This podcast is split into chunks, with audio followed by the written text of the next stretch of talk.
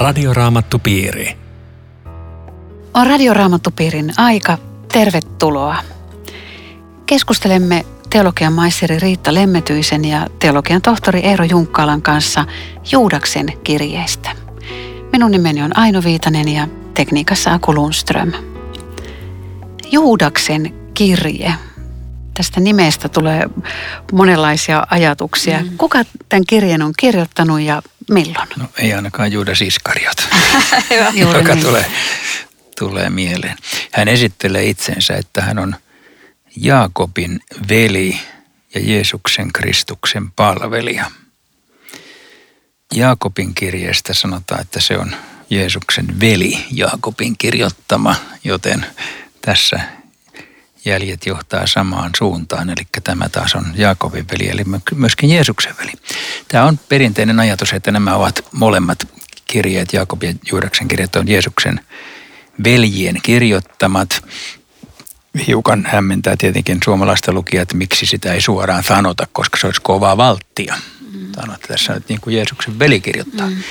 Mutta varmaan se ikään kuin kiertely perustuu semmoiseen nöyryyteen, että en katso nyt itseäni arvolliseksi nostaa Jeesuksen rinnalle tällä tavalla, että ihan sanon itseni veljeksi, jolloin olen kuitenkin vain Jeesuksen palvelija, mutta Jaakobin veli.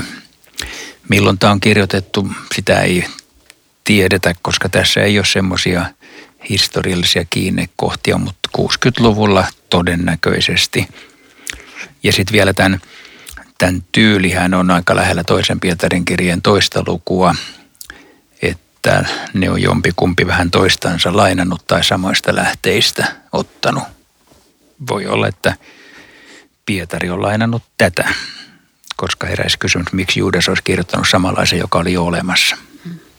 Tämä on tavattoman seikkaperäinen kuvaus luopumuksesta, vielä, vielä pitempi, elävämpi kuin toi Pietarin kirjeen lukuja. Mä ajattelen, kun tätä tämän päivän ihminen lukee, että, että hän voi niin kuin järkyttyä tämmöisestä, tämmöisestä sävystä, mitä on raamatussa. Että tällaista kieltä, tämmöistä hyökkäystä harhaopettaja vastaan. Mutta jos miettii, miten Jeesus hyökkäsi fariseuksia vastaan, kirjanopettaja, kyykäärmeiden sikiöt, niin, niin siinä jotenkin ymmärtää sen, että tämänkin kirjeen taustalla, vaikka tämä on aika kova luettavaa, niin on se rakkaus, joka haluaa voittaa sen kuulijaa, joka mahdollisesti kulkee väärällä tiellä, että käänny ihmeessä takaisin.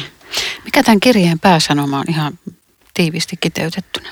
No se on just toi vääristöopettajista varoittaminen. Mä rupesin miettimään tuosta, kun sä Riita sanoit, että, että tota, pitäisikö meidän tälleen kanssa julistaa. En mä varmaan näin reippailla sanoilla – julista näitä asioita varoitukseksi. Mutta, mutta, mutta kyllä ainakin kristillisen kirkon yksi tehtävä on varoittaa vääristä opetuksista. Ehkä se ei ole siis jokaisen yksilön tehtävä, mutta jokaisen meistä, jotka ollaan tässä sanajulistajan hommassa, niin kyllä meidän pitäisi tämä tiedostaa, että mm-hmm. me vedetään raja oikein ja väärän suhteen. Koska eihän Juudaksen kirjettä, eihän sitä ole sunnuntain epistolateksteissä mun mielestä. Siis kyllä tämä on vähän niin kuin tämmöinen pudotettu kirje pois, pois tietoisuudesta tämä tämmöinen. No, julistat sä tällainen? Ei, mä, mä ajattelen, että mulle riittäisi, kun mä luen Juudaksen kirjettä. Okay. Ja mä oon luennoinut sen kyllä. Mä, okay, mä ajattelen, että tässä oli, tässä oli tosi paljon hyvää. Ja, ja itsekin kun on omakohtaista kokemusta, mitä on joutua väärälle tielle, siis väärän opin kohteeksi, niin kyllä ymmärtää Aivan. tämän huolen. Tota, mä luen tästä jakeen kolme ja neljä. Ehkä tuo nelonen voisi olla yksi ydinjaekin tälle koko, ja koko kol- kolmonen, ja kolmonen, kolmonen. kolmonen. Rakkaat ystävät, hartaasti olen halunnut kirjoittaa teille yhteisestä pelastuksestamme, ja nyt sain aiheen kehottaa teitä taistelemaan sen uskon puolesta, joka pyhille on kertakaikkisesti annettu. Teidän joukkoonne on näet luikerellut ihmisiä, joista jo kauan on ollut tuomio kirjoitettuna. Nämä jumalattomat kääntävät meidän Jumalalle, Jumalamme armon riettaudeksi ja kieltävät ainoan valtiaamme ja Herramme Jeesuksen Kristuksen.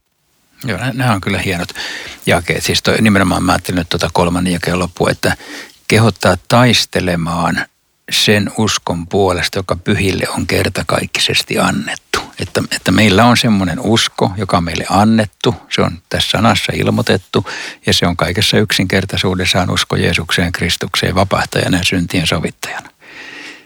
Ja, ja sen puolesta me taistelemme ja jos joku sitä vie meiltä, niin silloin me taistellaan. Ja.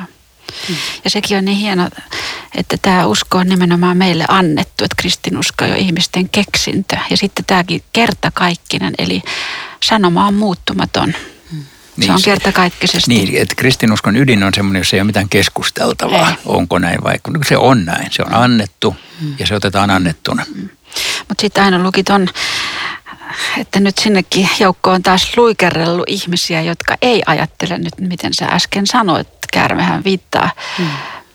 Käärme luikerteli joskus ja ja se on aika havainnollista, mitä se käärme teki, kun se tuli Aadamin ja Eevan luo vähän niin kuin auttamaan heitä ja teille kaikkea hyvää ja, ja, ja, ja väärens kuitenkin Jumalan alkuperäisen tahdon.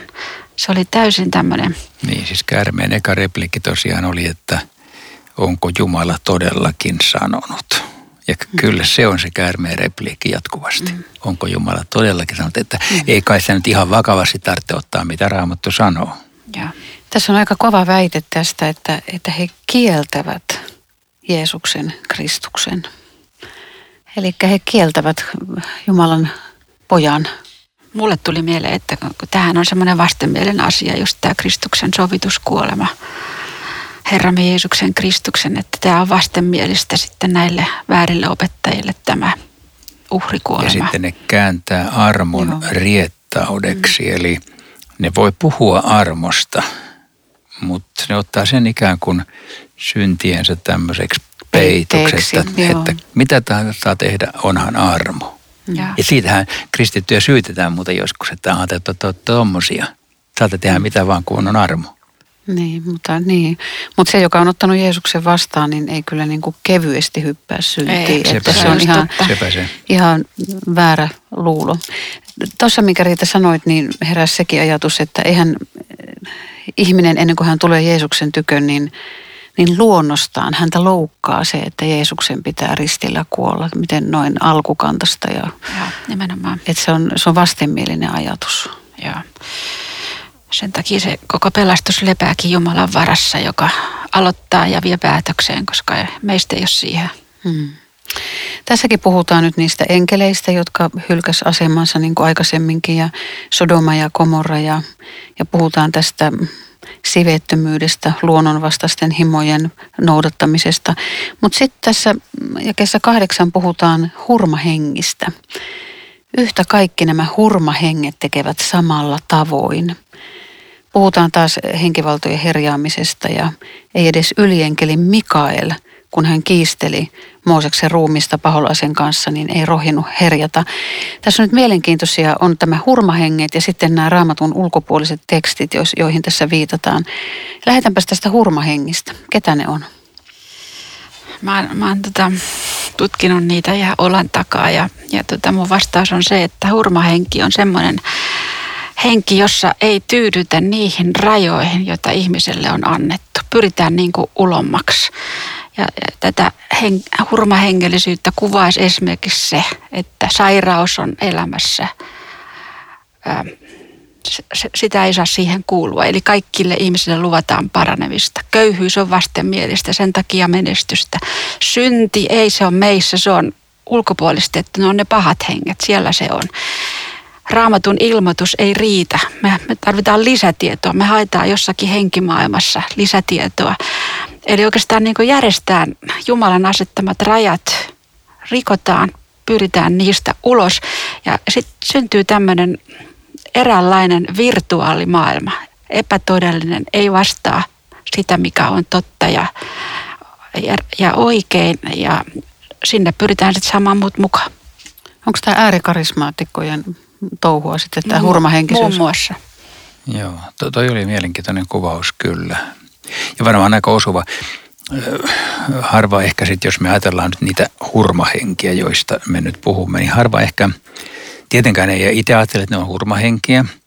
eikä niille välttämättä kaikki noi sun kuvaamas piirteet yhtä aikaa Ei. ehkä sovi, mm. mutta jotakin tuosta aina t- siinä on.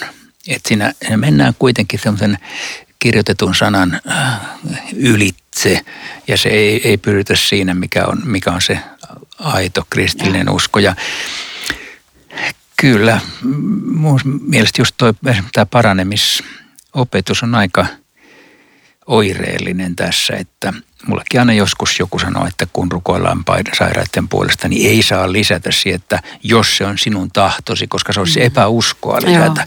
Mutta mä, mä sanon, että totta kai se pitää lisätä. Se pitää periaatteessa lisätä kaikkiin rukouksiin, koska me emme tiedä, mikä on Jumalan tahto. Ja Jumalan tahto ja sallimus voi olla, että me sairastamme ja, ja sillä on oma merkityksensä, jolloin on hurmahenkistä sanoa, että kaikkien pitäisi parantua, tai jos et parannu, niin sulla ei ole riittävästi uskoa esimerkiksi. Joo. Tämä, on, tämä on tosi vaikea joillekin kristityille ymmärtää, että Jumala voi tahtoa sinun sairastavan. Hmm. Sallia. Niin. niin. Koska me ei tavallaan ymmärretä sitä, mikä on se sallimuksen ja tahtomisen välinen ero, mutta, mutta tällä sallimussanalla ainakin se on ehdottomasti totta, että hmm. Jumala sallii meidän elämäämme monenlaista. Yksi vaikeaa. mielenkiintoinen, kun Jumala yllytti, mitä mä en ymmärrä, niin Davidin väenlaskuun. Ja kun hän sitten kumminkin jäi Jumalan käsiin, hän sai valita siitä rankaisuista kolme, niin hän valitsi sieltä sen, että minä haluan jäädä Jumalan käsiin ja Jumala antoi ruton tulla. Eli hän jotenkin siinä, siinä niin kuin sairaudessaan niin kuin erityisesti oli niin kuin Jumalan kädessä. Että Jumala antaa sen. Voiko tätä niin kuin vetää tähän? Oh, luultavasti hyvinkin luultavasti hyvinkin. Tota, mutta tuossa jakessa yhdeksän me jäätiin tuohon ylienkelin Mikaeliin. Mistä tämä on? Eihän tämä ole raamatusta. Ei, tämä on yllättävää. Tässä Juudeksen kirjassa on kaksi lainausta, jotka eivät ole siis vanhasta testamentista lainkaan. Tämä ensimmäinen on niin sanotusta Mooseksen testamentista. Ja, ja sitten täällä on vielä, se on tullut myöhemmin tuolla 14, 14 mm. Heenokin kirjasta – jotenka siinä on käytetty vain tekstejä, jotka ei ole varsinaisesti Jumalan sanassa, mutta jotka ovat sen suuntaisia ja linjassa sen kanssa. Näitä ehkä voitaisiin rinnastaa siihen, että mekin voitaisiin jotakin sanotaan apokryfikirjojen tai kirkkoisien tai apostolisten isien tekstejä lainata. Siellä sanotaan näin. Se ei ole suoranaisesti Jumalan sanaa, mutta se voi olla täysin linjassa Jumalan sanan kanssa. Näin mä tämän ymmärrän. Joo, joo. No mihin Riitta sun mielestä perustuu se, että, että nyt tässä lainataan näitä kohtia? Niillä halutaan perustella jotakin. Mihin se tekstien lainaaminen perustuu tässä kohtaa? Ainakin tuossa Heinokin kirjan ja 14 myöhemmin tulee, niin tämä mitä Heinok sanoo, niin, niin Jeesushan itse sitten sanoo samaa, katso Herra tulee, että siinä on tavallaan niin kuin kerrottu, että Heinok on tässä ollut oikeassa, tästä toisesta ei ole mitään tämmöistä tämmöistä vastaavaa. Sehän voisi ajatella niinkin, kun Paavali Areopaaki puheessansa apostolien teot 17 viittaa oman aikansa filosofieihin. Ja saa tällä tavalla ikään kuin kosketuksen mm. kuulijoihin, kun puhuu oman aikansa kieltä niin sanotusti. Ehkä tämä voisi meille kertoa siitä, että mekin voisimme puheessamme yrittää ymmärtää tämän ajan tekstejä ja filosofeja ja muita silloin, kun ne sanoo samasta asiasta Aivan. kuin mitä me halutaan muutenkin viestittää. Ja. Eli löytää ikään kuin kosketuskohta siihen maailmaan, missä mennään, eikä plätkästä raamatulausetta ensimmäisenä silmille, jos ei se sano mitään. Siis tässä voisi olla joku tämmöinen, tämmöinen motiivi. Oikein hyvä. Tässä varoitetaan vielä tästä Kainista ja Korahista. Tuosta Pileamista meillä on ollut jo aikaisemmin puhetta, mutta mutta mihin viitataan esimerkiksi Korahin tapauksessa? Hei, ennen kuin Eero kertoo nämä vanhan testamentin tota, tapaukset, niin mä puhuttelin, kun tämä voi heitä, tähän esiintyy Uudessa testamentissa. Jeesushan sanoo Betsaidan kaupungista, Kapernaumista, voi, voi teitä. Ja siihen liittyy suru. Niin tota, nyt tässä kirjeessä on pitkin matkaa tätä tuomiota ja ja mun mielestä olisi, olisi hyvä niin kuin muistaa myös se, että kun Jeesus Jerusalemille tämän tuomion lausui, niin hän itki. Eli kun Jumala joutuu tuomitsemaan ihmisen, niin hän tekee sen kyydeleet silmissä. Että tämäkin on semmoista syvää rakkautta, vaikka tämä vaikuttaa meistä aika kovalta. Ja Korah viittaa neljännen Mooseksen kirjan 16. luvussa olevaan henkilöön, joka lähti vastustamaan Jumalan toimintaa ja sai kovan tuomion. Ja tässä, on, tässä vain niin vyörytetään raamatun henkilöitä, että varokaa niin kuin noille kävi, käy teillekin, jos ette ota Jumalan sanaa todesta. Tämä on Radioraamattu Piiri. Ohjelman tarjoaa Suomen raamattuopisto. www.radioraamattupiiri.fi Jatkamme keskustelua Juudaksen kirjeestä Riitta Lemmetyisen ja Eero Junkkalan kanssa. Minä olen Aino Viitanen. Nyt tässä varoitellaan vääristä opettajista ja heidän tuomiostaan. Ketä nämä väärät opettajat on? Kenelle tämä on tarkoitettu tämä varoitus? Onko oikein päätellä, että, että he on niin joskus tämän uskon tunteneet ja sitten siitä irtautuneet, lähteneet omalle hengelliselle polulle ja nyt he tulee seurakunta tai haluaa siellä niin opettajan mandaattia käyttää ja kertoa semmoisesta hengellisyydestä, joka ei ole tämän apostolisen uskon kanssa yhtä pitävä. Ja... Varmaan juuri näin, koska siinä on, he ovat paimenia, jotka huolehtivat vain itsestään. Niin kyllä ne paimenia on. Ne on siis lainausmerkeissä sitten paimenia, että ne, ne voi olla, että ne on perustanut uusia seurakuntia, jossa mennään metsään, jossa ei ole enää tämä apostolinen usko, se mihin kankkuroidutaan, vaan niillä on omat oppinsa, hurmahenkiset tai muut, jossa ne lähtee niin kuin ihan omiin suuntiinsa. Niistä tässä kyllä varoitetaan. Tämä on muuten jännä yksityiskohta, että nämä ihmiset ovat häpeätahroja. Se kreikan sana on paljon sanova.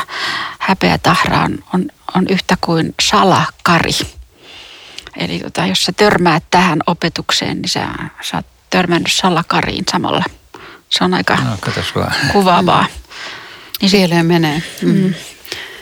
Tässä puhutaan tästä pimeydestä ja taas tämmöistä kaunista kielikuvaa, mutta tosi vaikeaa. Tämä jää 13 tai oikeastaan tuolta jakesta 12. He ovat pilviä, jotka tuuli vie ja jotka eivät vettä anna. Puita, jotka syksyllä eivät kanna hedelmää. Kahdesti kuolleita. Tämäkin on tosi mielenkiintoinen. Mm. Juuriltaan repäistyjä, pärskyviä merenaaltoja, joiden vaahtoharjana on heidän häpeänsä. Radaltaan harhautuneita tähtiä, joille ikuisiksi ajoiksi on varattuna synkin pimeys. Uhkaillaanko tässä nyt helvetille ja mitä siitä pitäisi ajatella? Kyllä varmasti. Ja pitäisi ajatella, sitä pitäisi ajatella, että sinne ei kannata mennä. Että se on niin paha paikka. Joo, Ky- siis Raamattu puhuu kadotuksesta enemmän kuin me papit yhteensä. Että kyllä se, kyllä se semmoinen tosiasia pitäisi meidänkin opetuksessa jotenkin olla läsnä. Toi, tosiaan se nyt huomioon, toi kahdesti kuolee. Toisko se sitä, että ensin on hengellisesti kuollut ja sen jälkeen kuolee, kuolee fyysisesti ja sitten on ikuinen ero Jumalasta edessä. Nämä, nämä ovat järkyttäviä. Mä kyllä mietin sitten yhtä yksityiskohtaa ihan hassusti, että radaltaan harhautuneita tähtiä, että eihän semmoisia taida olla. En tiedä, harhautuuko tähdet radaltaan. Mutta jos harhautuu, niin, niin silloin – silloin ne menee... Niin, meteoriitti. Joo, ja... sitä mustaa aukkoa joutumista? Joo, sovita, sovita, että ne menee sinne. Se on se synkimpi myös tässä. Mutta kuvainnollista kieltähän tämä on koko ajan, mutta mm. joka tapauksessa se, se voisi itse kuvata hyvin, että siellä, siellä se pyörii niin kuin oikealla paralla, mutta sitten kun se lähtee menemään jonnekin, pimeyteen. ja se menee jonnekin pimeyteen, Joo. josta se ei koskaan tule takaisin. Se on aika kova se oli, se oli valossa, mutta se palasi pimeyteen. Joo. Mm. Muuten tota, kun tämä tuntuu todella, niin kuin Aino sanoit, että onko tämä uhkailua, niin pitää kyllä sekin muistaa tässä, että nämä ihmiset tieten tahtoen valitsevat tämän pimeyden. He haluaa pysyä. Siis luuleeko että ne itse päättää? Että siis mä niin tarkoitan sitä, että he tietoisesti jättäytyy pelastuksen ulkopuolelle, hylkää sen Jumalan tien, joka on tie pelastuksen osallisuuteen ja, ja lähtee kulkemaan ihan omaa tietä. Eli, eli siinä mielessä niin tämä ei tule yhtäkkiä vastaavaan. Tai... Niin vaikka mm. kyllä kai jotkut niistä luulee olevansa täysin vilpittömiä ja kaikkein oikeimmalla tiellä. Mutta jos ne nyt tämän Juudaksen kirjeen luki, niin kyllähän ne siinä sai shokin. Hetkinen, ei kai tämä minusta mm. puhu. Että kyllä mun mielestä tämä on niinku semmoinen Jumalan ojennettu käsivarsi, että hallo, stop. Niin on, niin on. Tuossa jakeessa 15, tämä on aika jännä, hän rankaisee kaikkia jumalattomia jokaisesta teosta, jonka he jumalattomuudessaan ovat tehneet, ja kaikista julkeista puheista, joita nuo jumalattomat syntiset ovat häntä vastaan puhuneet. Onko tämä pyhä hengen pilkkaa, siis Herraa vastaan, häntä, häntä vastaan puhuneet? Mihin, mihin tässä viitataan? Mun mielestä ainakin siihen, että... Herra tulee joukon kanssa. Siis mä ajattelen, että näiden väärien opettajien niin kuin tärkein työkalu on kieli. He osaa tämän puhumisen.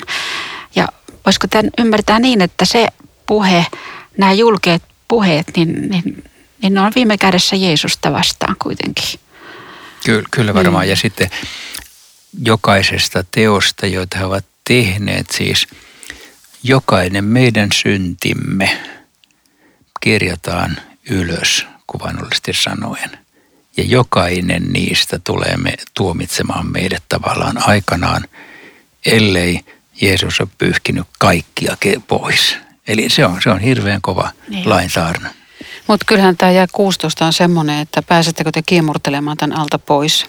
Nuo ihmiset ovat osaansa tyytymättömiä, valittelijoita, jotka elävät himojensa vallassa. Heidän puheensa ovat suurellisia ja omaa etuaan tavoitellen he mielistelevät ihmisiä. Kyllä kai me aika usein ollaan tyytymättömiä valittelijoita. Niin. Vai ja, ettekö te ole? Joo, ja omaa etua tavoittelevia apua. Mm. Me joudutaan heitään saman, saman sanan alle. Mutta tämä muuten on myöskin raamatun tarkoitus. Mm. Et samalla kun se lataa niin kuin hirveän täysillä, että tuommoisia on noin syntiset, niin sitten samalla se sanoo, että kääntäkääpäs katse omaan sydämeenne sama peli siellä.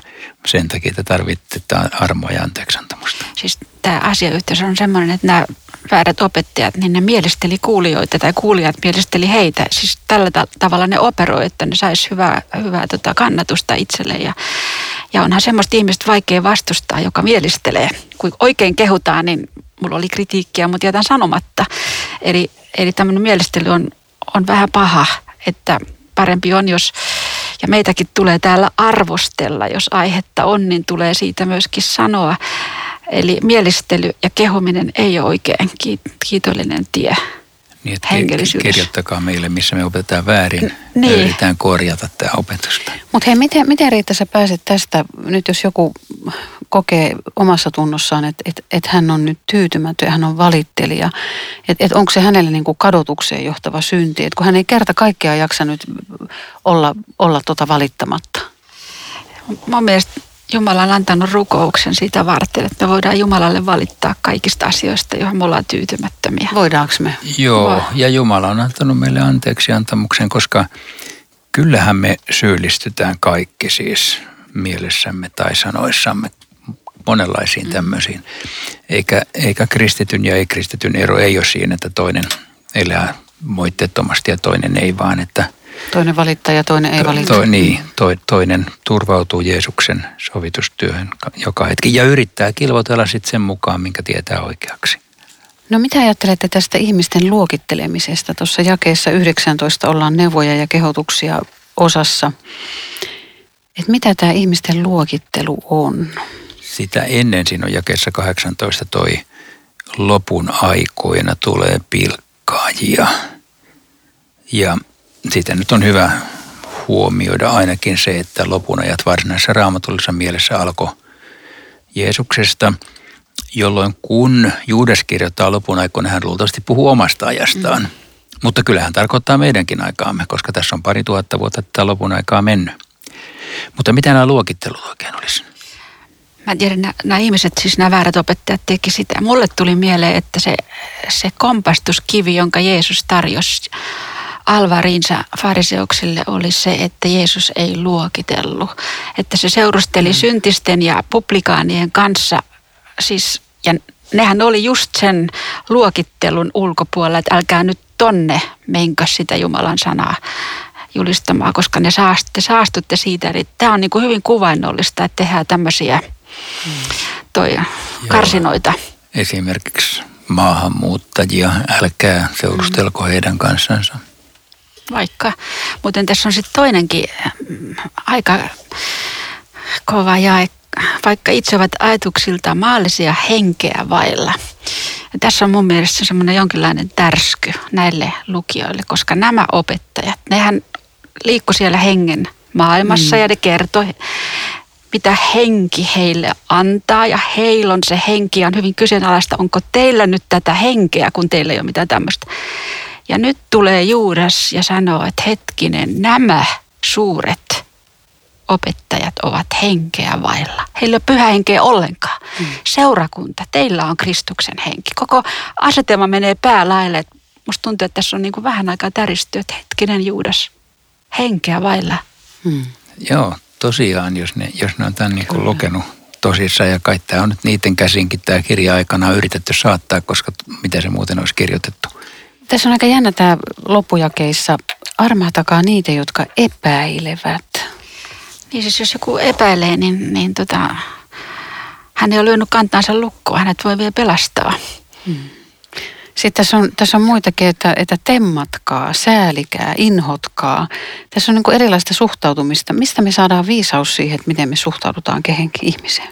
Pietarin kirjassa me pohdittiin sitä, että mitä tarkoittaa, että rakkaus peittää syntien paljouden. Mä että tässä on jotain samaa, että äh, vaikka sitten joku epäilee, joku ei ole ihan varma ja joku hoippuu sinne tänne, niin suhtautukaa rakkaudella, ymmärryksellä. Voittakaa sillä ikään kuin heidät takaisin, etteivät he lähtisi vikasuuntaan. Että älkää kuitenkaan lähtekö niin kuin piiska kädessä, vaan, vaan rakkaudella.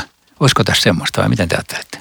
Ihan varmasti sitten se on niin erilaista asennoitumista temmatkaa heidät tulesta, että jos sä pelastat jonkun, joka on lähellä tulta, niin siinä ei enää keskustella neuvotelta. Se on kerta kaikkia vaan, että hei, saaks mä vetää sut pois tai ei. Että tässä on niin monenlaista vaihtoehtoa. onkin vaikeampi kysymys, mistä sen sitten tietää. Ja mun mielestä jonkinlaista laupeutta on tämä inhoaminenkin, koska se toinen ihminen sitten tajuaa, että, että tota, siellä toisella puolella ei haluta olla yhteydessä. Eli mikä tässä nyt sitten on, jos se nyt jonkinlainen enää viesti on jostakin. Niin, niin tässä, on, tässä on vähän tämmöisiä erilaisia niin. todellakin suhtautumisia. Toisia taas. Siis että joihinkin suhtaudutte näin ja joihinkin mm. näin. Eli tarvitte viisautta, miten kohtaatte ihmiset, jotka on menossa harhaan tai, tai siinä jotenkin rajamailla toisille tarvitaan vähän toiselle lääkkeet kuin Joo. toisille. Olisiko tämä semmoista? Semmoista tämä on. Radioraamattu piiri. Aika rientää ja, ja tosi mielenkiintoista keskustella teidän kanssa. Kiitos kovasti Riitta ja Eero. Ja nyt me ollaan saatu sitten tämä Pietarin kirjeet ja Juudaksen kirje päätökseen. Haluatko sä Eero sanoa kuulijoille vielä tähän loppuun jotakin? Tässä lopussa puhutaan siitä, että Jumala voi varjella perille me voidaan tämän ohjelman lopuksi sanoa, että jos nämä asiat on vielä epäselvät tavalla tai toisella, niin tänään voi tulla Jeesuksen luokse. Tänään voi kääntää elämänsä suunnan. Tänään voi avata sydämensä Jeesukselle ja tänään voi saada kaikki syntinsä anteeksi. Että tätähän me täällä varsinaisesti halutaan viestittää näillä ohjelmilla. Rukoiletko tähän? Rukoillaan. Herra, kiitos, että sinun sanasi sekä varoittaa väärästä tiestä että hyvin selvästi viitoittaa oikean tien. Ja tänään rukoillaan, että jos, jos nyt joku kuulijoista ei vielä oikein tiedä millä tiellä on, niin tänään avaa hänelle tämä tie sinun yhteyteesi. Vakuuta hänelle, että kaikki synnit saadaan anteeksi. Vakuuta hänelle, että sinun luoksesi saa tulla, etkä sinä ketään heitä pois. Kiitos tästä ihmeellisestä armosta. Aamen. Radioraamattupiiri. www.radioraamattupiiri.fi